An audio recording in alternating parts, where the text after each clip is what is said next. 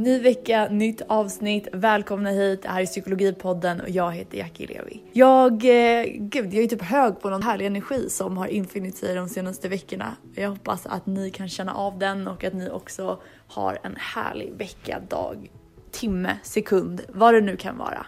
I dagens avsnitt så kommer vi prata om neuropsykiatriska diagnoser. De kallas även för NP-diagnoser. Och vi kommer fokusera på ADHD, ADD, AST, alltså autismspektrumtillstånd, intellektuell funktionsnedsättning och väldigt, väldigt kort om Tourettes. Och med mig för att göra det så har jag en person som inte bara är en fantastiskt fin kollega men också en vän. Hon heter Carolina Noaksson och vi kommer prata om allt ifrån vilka symptom som är vanliga till myter om alla de här diagnoserna till behandling, utredning kommer i nästa avsnitt. Så att ja, en hel, hel uppsjö av saker helt enkelt. Så att jag hoppas att ni är lika nyfikna som jag på det här, för nu sätter vi igång. Välkommen hit! Tack så hemskt mycket. För de som inte vet, vem är du? Jag är legitimerad psykolog och neuropsykolog, det vill säga jag har en specialistutbildning i klinisk neuropsykologi. Och vad är det för någonting? Det innebär att jag efter min psykologlegitimation har specialiserat mig på att lära mig mer om hur hjärnan och beteende samverkar kan man säga. Särskilt med fokus på då psykiatriska tillstånd och neuropsykiatriska tillstånd. Precis, och det vi ska fokusera på är ju just neuropsykiatriska tillstånd eller diagnoser. Men jag tror inte att alla vet exakt vad det innebär. Vad ingår där? Ja, neuropsykiatri i Sverige har det kommit att beteckna diagnoser som innebär någon form av avvikelse i hjärnans utveckling under utvecklingsperioden, alltså under uppväxten kan man säga, som ska märkas då. Neurodevelopmental disorders har de kallats också. Eh, men i Sverige så brukar neuropsykiatri innebära helt enkelt diagnoserna som man tidigt kan se. Även om man utreder i vuxen ålder som jag gör så ska man se tecknen tidigt i barndomen. Och då talar vi om ADHD, ADD, autismspektrum, intellektuell funktionsnedsättning, Tourettes. Precis, för vi kommer ju ha ett avsnitt när vi pratar om själva utredningen av de här olika diagnoserna och hur den går till och vad mm. man kan förvänta sig och så. Men om vi börjar med att bara kolla på diagnoserna som sådana. Ja. Vad innebär det att ha en neuropsykiatrisk funktionsnedsättning? Det innebär då att du den diagnosen innebär att du har svårigheter som finns idag i vuxen ålder då. Du har symptom, det beror olika symptom beroende på vilken diagnos det handlar om. Men du har en symptombild då som är bred utifrån vilken diagnos det handlar om. Och sen så har du en tydlig funktionsnedsättning inom flera viktiga områden i livet. Och du ska då även kunna se och spåra de här symptomen och eventuell funktionsnedsättning tillbaks till eh, tidigt i ditt liv. Precis, för du jobbar ju med utredning av vuxna människor. Just det. Men du sa ju som sagt att, att det är en utvecklingsrelaterad diagnos. Ja, så att det betyder att även om en person kommer till utredning i vuxen ålder, som man gör när man kommer till oss till exempel, så ska man kunna se tecken på den här, eh, det här tillståndet, de här symptomen tidigare i livet också. Och därför är det viktigt att samla in information från tidig utvecklingsperiod så gott det går, även med vuxna då.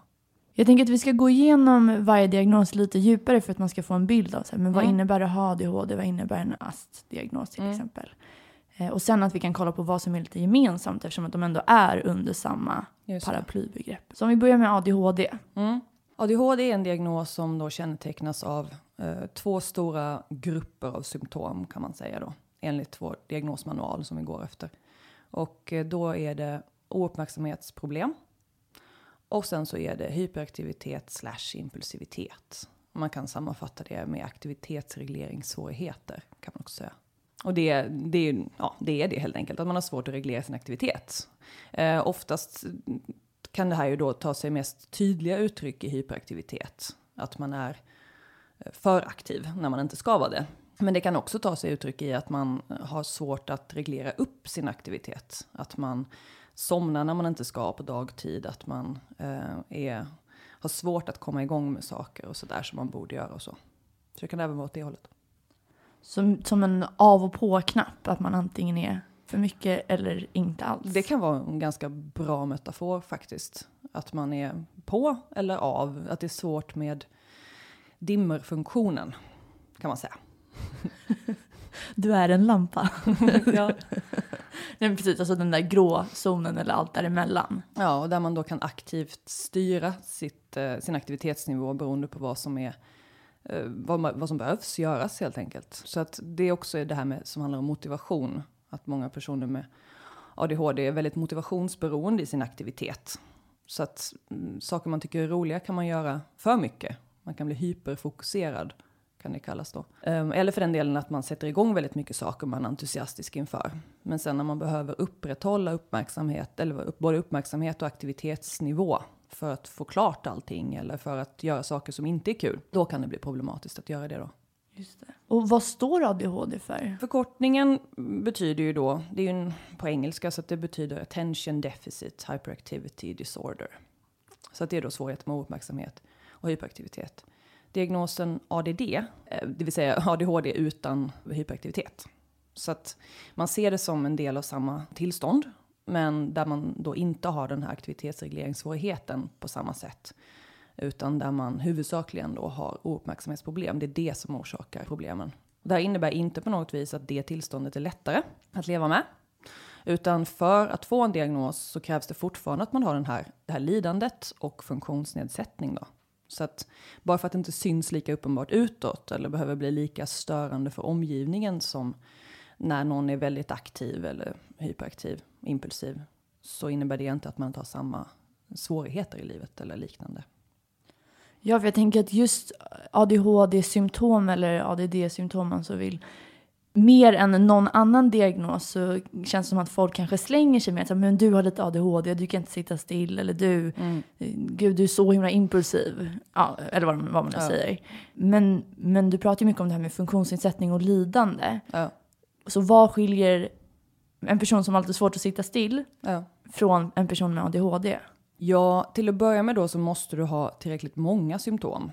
Så att inom respektive område, ouppmärksamhet och aktivitetsregleringsproblem, så måste du ha över fem av nio symptom. Vi måste under utredningen då kunna kartlägga och hitta belägg för tillräckligt många symptom. Du måste ha en full bukett. Du kan inte bara ha ett symptom eller, eller två. För det är precis som du säger, det kan ju de flesta känna igen sig i. För inget symptom inom det här är ju i sig avvikande. Det är mängden som blir ett problem. Och sen så då att de här svårigheterna inte bara finns, utan att de också orsakar den här tydliga funktionsnedsättningen. Då. Det är det som skiljer en diagnos från inte-diagnos. Symptombredd och symptomtyngd. Mm. Men alltså funktionsnedsättning, det begreppet är ju lite svårt att förstå kanske. Mm. Men vad innebär en faktisk funktionsnedsättning. För du sa att du kan ha alla de här symptomen. Mm. Men du behöver ändå inte få en diagnos om mm. det är så att det inte ställer till problem för dig. Exakt. Så vad för typer av problem är det som, som ska ställas till? Ja, det kan ju vara, det, du kan ha haft en funktionsnedsättning när du var yngre. För det är också viktigt att komma ihåg det där med att vi måste ha sett de här, det här sättet att fungera på under hela livet. Även när vi utreder i vuxen ålder då. Men Funktionsnedsättning kan ju vara, under barndomen kan ju, ganska mycket kan vara kopplat till skolan då. För det är oftast där de här svårigheterna märks mest. För det är där du måste göra de här sakerna som de flesta har svårt för med ADHD först i livet. Det vill säga du måste sitta ner länge, du måste lyssna på saker du inte tycker är superkul. Du måste eh, vänta och ja, sådana där saker. Så det kan vara det att du har haft svårt att fungera i skolan. Du kanske har fått dåliga betyg eller fått hoppa av skolan av den typen av anledningar då. Även studier i vuxen ålder kan vara ett sådant område för funktionsnedsättning. Man kanske har lagt, låtit bli att studera fast man egentligen skulle vilja och kunna. Man kanske har fått problem med sitt arbete, till exempel genom att ha svårt att klara sin administration. Få sparken för att man inte sköter sina arbetsuppgifter, få sparken för att man inte kommer i tid, att man inte gör saker på den tiden de ska. Att man hamnar i konflikter att man äh, agerar omdömeslöst på något sätt. Just det här med impulsivitet och så. Man kan få problem att sköta sitt hem.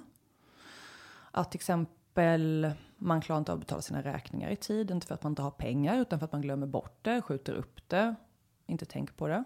Svårt att komma igång med det. Mm, man kan ha svårt att mm, sköta städning och sånt hemma. Man, om man har en partner kan den partnern få lov att ta ett oproportionerligt stort ansvar för allt rutingöra i hemmet till exempel. Det kan gå ut över en sociala relationer. Man kan eh, glömma bort sina vänner, inte ha orkat umgås med dem för att all energi går till jobbet till exempel. Mm. Um, Man kan få problem med sin hälsa. Man kan bli utbränd därför att det går så oproportionerligt mycket energi åt att sköta de här vardagsgöromålen som för många inte är så krävande. Mm, man kan ha svårt att varva ner och svårt att få sin återhämtning. Svårt med rutiner, få in sånt som mat och sömn och sånt där som man behöver för att återhämta sig. Man kan vara risktagande, hamna i missbruk, hamna i riskabla situationer. Och sådär. Det är exempel på funktionspåverkan. Då. Så det är både så att säga yttre beteenden men också väldigt mycket som pågår på insidan som ju inte alls kanske syns eller märks för andra. Absolut, så kan det vara.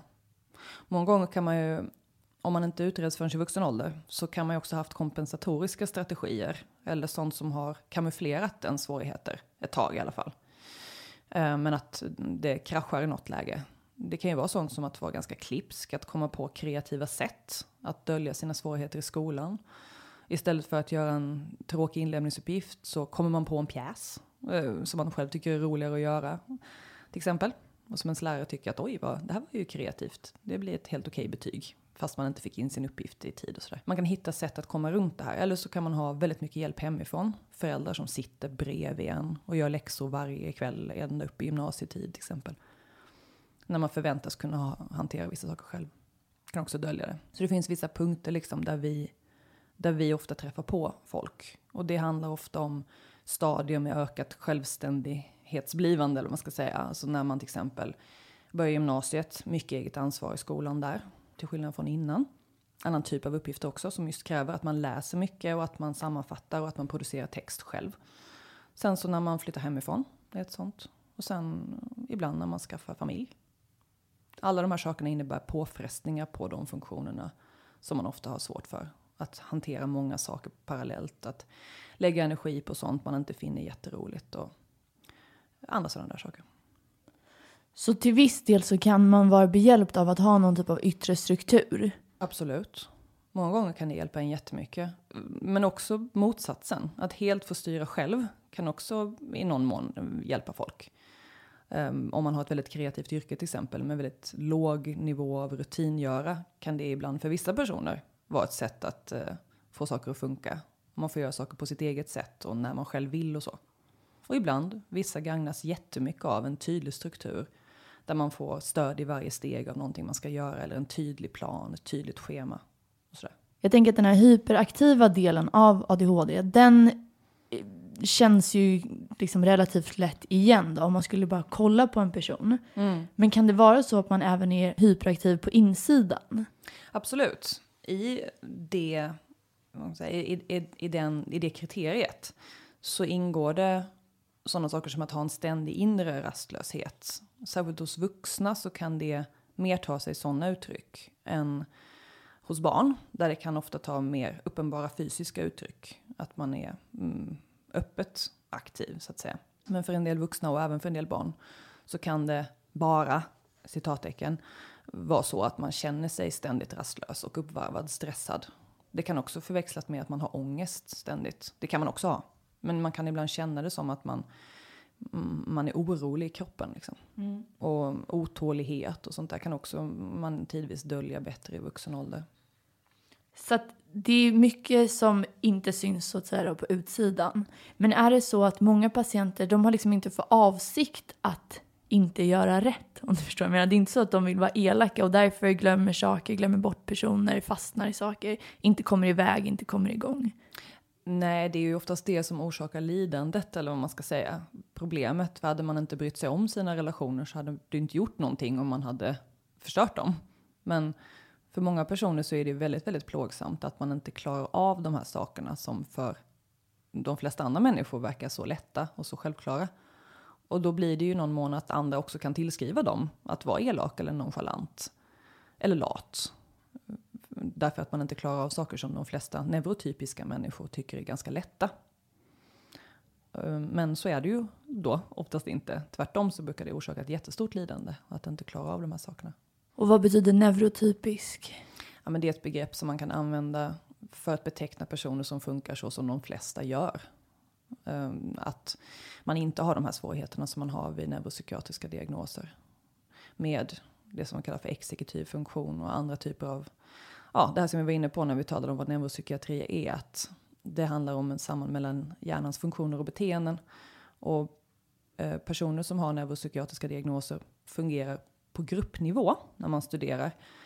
Fungerar deras hjärnor lite olika och lite annorlunda från den då neurotypiska hjärnan som är så som de flesta funkar.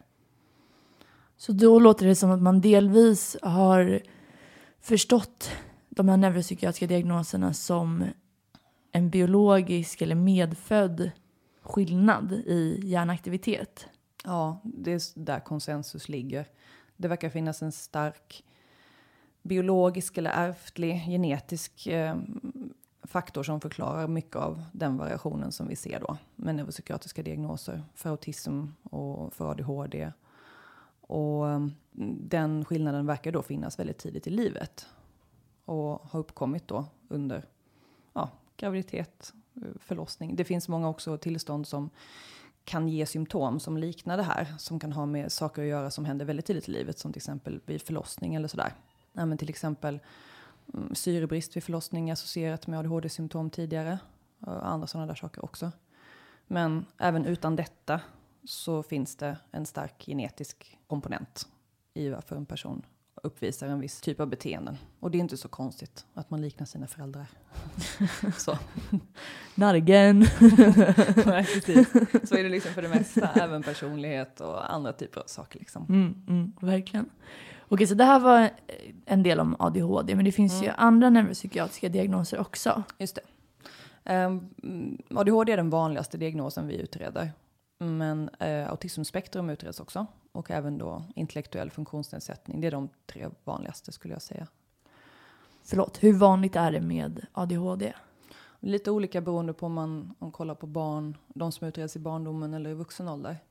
Men om man ska bara slå ut det så säg någonstans runt 5 procent. Det vanligare i barndomen. Mm. Fler har, får det i, i barndomen och lite färre i vuxen ålder. Och i barndomen också så är det fler pojkar som utreds och får diagnosen flickor. Men det jämnar ut sig sen med åldern och så är det med autismspektrum också. Autismspektrum är en ovanligare diagnos än ADHD.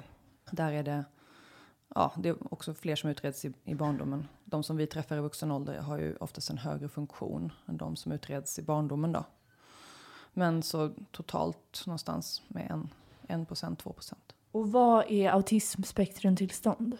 Ja, det är ett samlingsbegrepp för diagnoser i vår aktuella diagnosmanual. Tidigare så fanns det fler diagnoser som nu innefattas av det här bredare begreppet eller vad man ska säga. Och tidigare så fanns det diagnos eh, autism, atypisk autism, ehm, lite olika typer av tillstånd som nu faller inom samma spektrumbegrepp. Och det är en tanke med det. Och det är att det här begreppet med att de här beteendena, symptomen ligger på en glidande skala. Snarare än att det rör sig om kategorier av diagnoser. Och det gäller egentligen för alla diagnoser. Men det är en större fråga. Men ehm, det stämmer bättre med vad vi, hur det faktiskt ser ut. Att de här, det är samma typ av symptom, men som kan förekomma dels av en grövre eller mindre grov typ och sen som med påverkan i olika stor utsträckning på funktion. Så att spektrumbegreppet stämmer nog bäst hittills med hur det faktiskt ser ut jämfört med tidigare. Då. Så autismspektrumtillstånd liksom är ett gäng olika tillstånd. Men som då kännetecknas av, det är också två stora symptomkluster. Men de eh, i det här fallet då handlar om sociala svårigheter. Det är kriterium A. Svårigheter med kommunikation och interaktion. Och kriterium B handlar om begränsade mönster, begränsade repetitiva mönster i beteenden och aktiviteter och intresse. Och sen så då, precis som med ADHD och andra tillstånd då, som ska vara neuropsykiatriska så ska det finnas en, eh, en tydlig eh, röd tråd bakåt under hela utvecklingsperioden av de här symptomen. Och så måste det finnas återigen då funktionsnedsättning. Så det är kort. Personer som du träffar i vuxen ålder, mm. de är ju då oftast lite mer högfungerande autister inte alltid kanske, men jag kan tänka mig det eftersom att det kanske inte har upptäckts i barndomen. Precis så. Ja. Så hur tar det sig uttryck i vuxen ålder? Det tar sig då uttryck, det, det måste fortfarande ta sig uttryck inom samma kriterier. Så att eh, Eh, du ska ha, för att få en diagnos, svårigheter med vardaglig kommunikation med eh, andra människor. Eh, och det är sånt som att man har svårt att förstå sig på sociala situationer och skeenden. Man har svårt att förstå underförstådd kommunikation. Man har svårt att kommunicera, både förstå och, och själv kommunicera med icke-verbala medel. Alltså det vill säga sånt som handlar om det vi inte säger rakt ut. Ögonkontakt, mimik, kroppsspråk och annat. Och sen så då så ska man ha svårigheter att på ett stabilt sätt bygga, förstå, skapa och bibehålla relationer i sitt liv. Det kan också vara en brist på intresse för det. Och de här sakerna tillsammans orsakar sociala svårigheter att fungera. Och sen så har vi då B, kriterium B. Det är det här med då att man ska ha um, upp, tendenser att upprepa olika saker. Det kan vara beteenden såsom ja, liknande tvångsritualer, tics, eh, att upprepa vissa ord eller meningar. Stort behov av rutiner. Att man har svårt med förändringar. Man kan vara ganska oflexibel. Måste göra saker på samma sätt. Eh, om och om igen. Eller på samma sätt varje dag. Gå samma vägar. Äta samma mat. Ha samma rutiner. Och har väldigt svårt då när det blir förändringar eller avvikelser från det. Det kan också bli svårt i ens funktion. Till exempel på arbetsplatser eller sådär. Och sen så ska man ha begränsningar i sina intressen. Det är det som kallas för specialintressen också. Att man på ett ganska eh, tvångsmässigt sätt har behov av att ägna sig åt vissa specifika intressen man har. Som är väldigt, väldigt starka och där man ägnar mycket tid. Och där det nästan blir som ett, alltså som ett behov, man måste göra det här. Mycket tid, och där det går ut över saker i ens liv. Som att man inte, ja man glömmer bort att sova, eller glömmer bort att äta eller låta det gå ut över andra aktiviteter som egentligen då kanske på ytan är viktigare. Som jobb till exempel och sådär. Och den sista grejen som ingår där det är sinnesavvikelser, sensoriska avvikelser. Och det är att man, upp, man kan uppfatta sinnesintryck på ett annat sätt um, än vad en neurotypisk person gör. Det kan vara sånt som att man är väldigt, väldigt känslig för ljud, vissa synintryck, visst ljus, vissa lukter, vissa smaker, vissa konsistenser, viss textur, känslor mot huden smärta, värme, kyla. Och, eller tvärtom, att man är underkänslig för vissa saker som andra reagerar på. Det är det som ingår i den diagnosen, även i vuxen ålder. Mm. Precis, så nu har vi sagt det kanske tio gånger, men säger det här måste ju även ha funnits när man var barn, även om det är så att man ja. söker i vuxen ålder. Precis, exakt. Vad är det man ofta söker för om man kommer in som vuxen?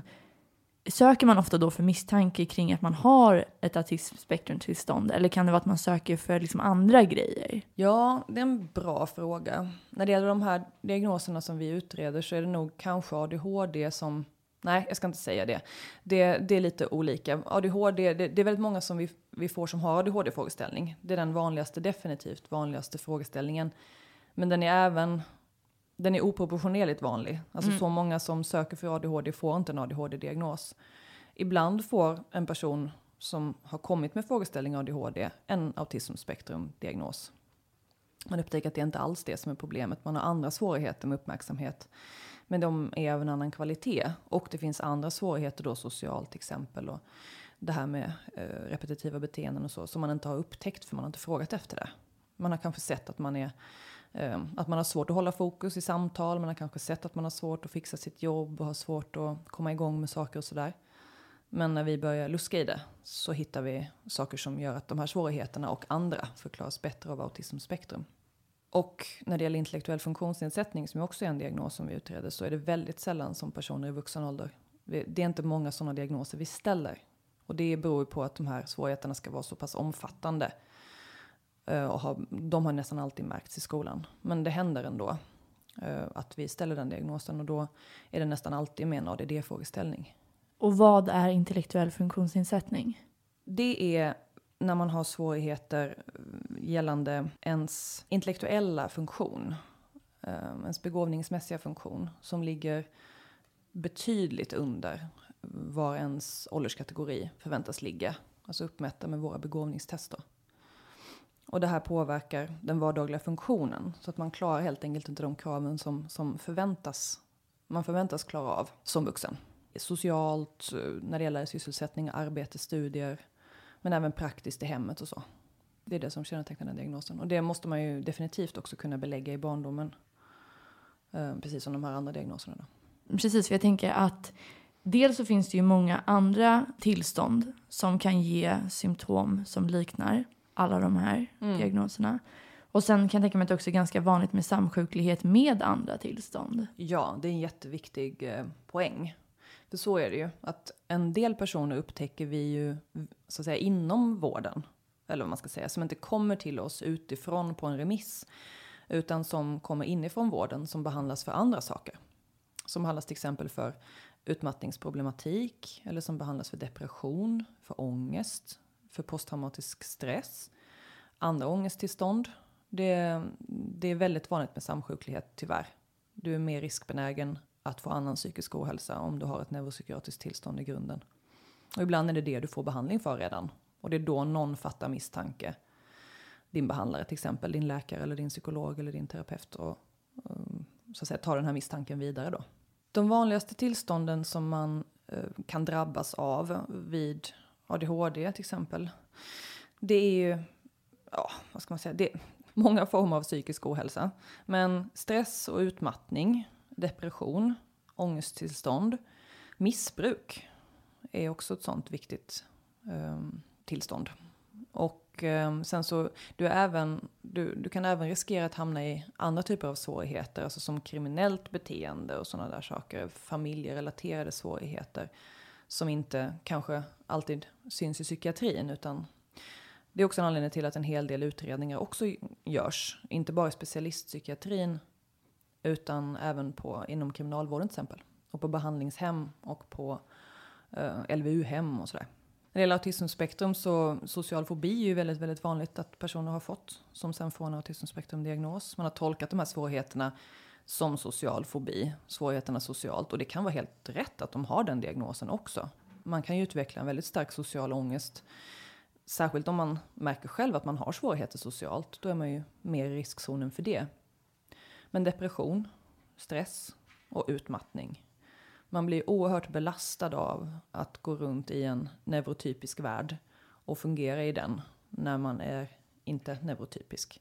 Och då, det, det tar sig ofta uttryck i en oerhörd dränering av energi. Skulle du säga att det är vanligare att man har flera samsjukliga tillstånd eller något samsjukligt tillstånd än att man inte har det? Absolut, definitivt. Det är väldigt sällan vi ser personer i vuxen ålder då i alla fall som vi utreder som, som har en ren neuropsykiatrisk diagnos utan någon samsjuklighet. Det är ovanligt skulle jag säga. Mm. Just det, en diagnos som jag tror jag glömde bort lite grann som är ganska viktig i samband med ADHD men även autismspektrum. Det är mm, emotionell instabil personlighetssyndrom. Det som kallas för borderline också. Det är en väldigt vanlig diagnos som personer som, eh, särskilt kvinnor, som visar sig sedan ADHD har fått. Korrekt eller inte. Ibland, de diagnoserna överlappar ganska mycket när det gäller symptom. Ibland så kan vi se att personer har fått den diagnosen när de kanske borde haft en ADHD-diagnos. Man har inte undersökt de svårigheterna bara. Och även personer med eh, autismspektrumtillstånd kan ha fått eh, personlighetssyndromsdiagnoser tidigare. Därför att man har så ett udda sätt att fungera på och resonera på.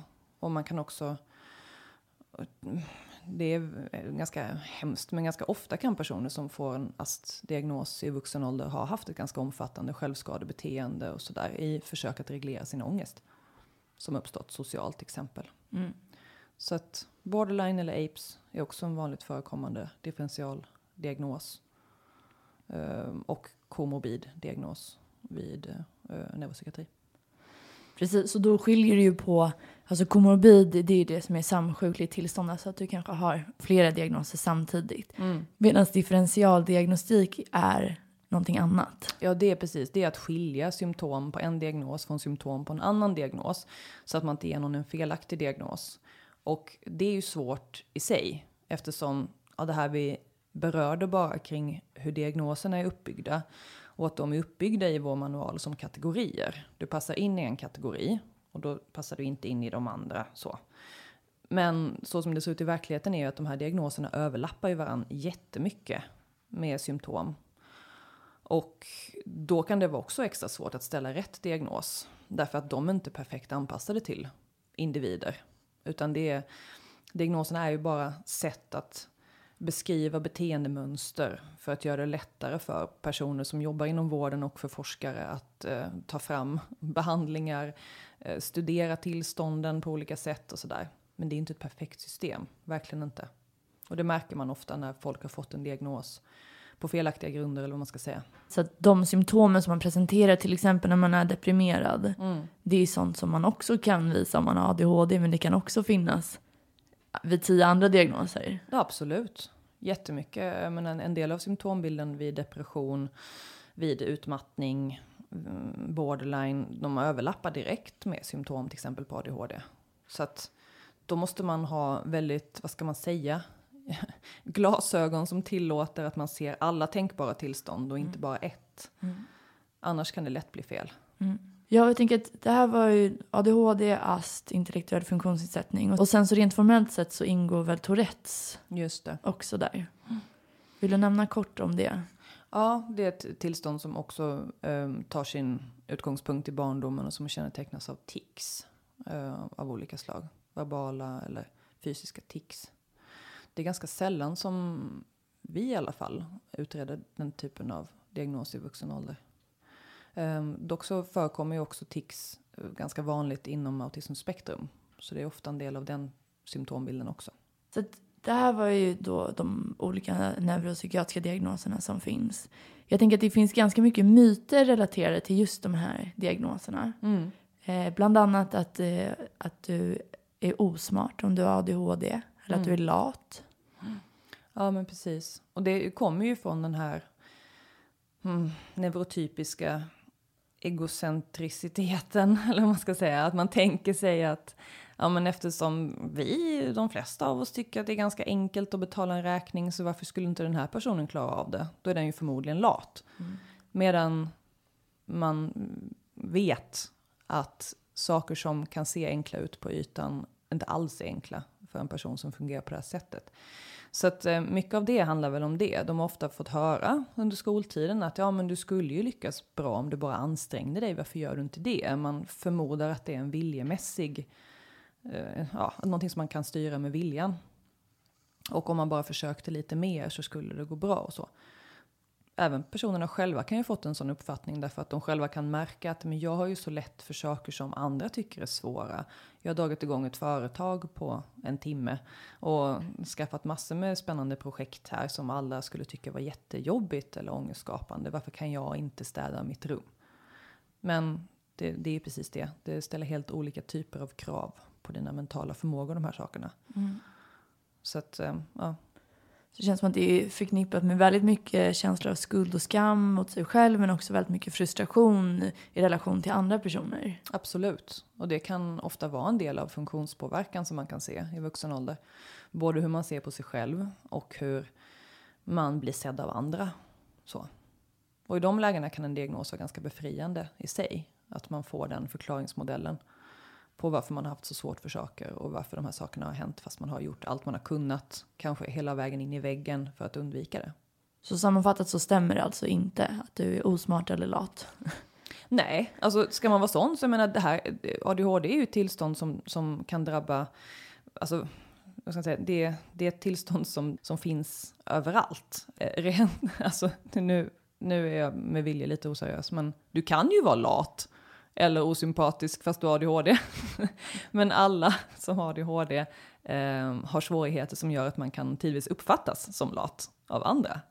Men det innebär inte att du är det. Och det innebär inte att man är osmart heller. Absolut inte. Precis, så det är det du menar när du säger att det finns eh, överallt. Du menar du överallt på intelligens. Så jag menar att du kan mycket väl vara osmart och ha ADHD, om man ska vara sån. Men ADHD innebär inte att du är osmart. Nej, exakt. Då fick vi reda på det. en annan sån här myt är ju att, eh, jag vet inte om det stämmer för fler diagnoser än ADHD, men att det på något sätt skulle vara eh, relaterat till att du har en dålig uppfostran. Mm.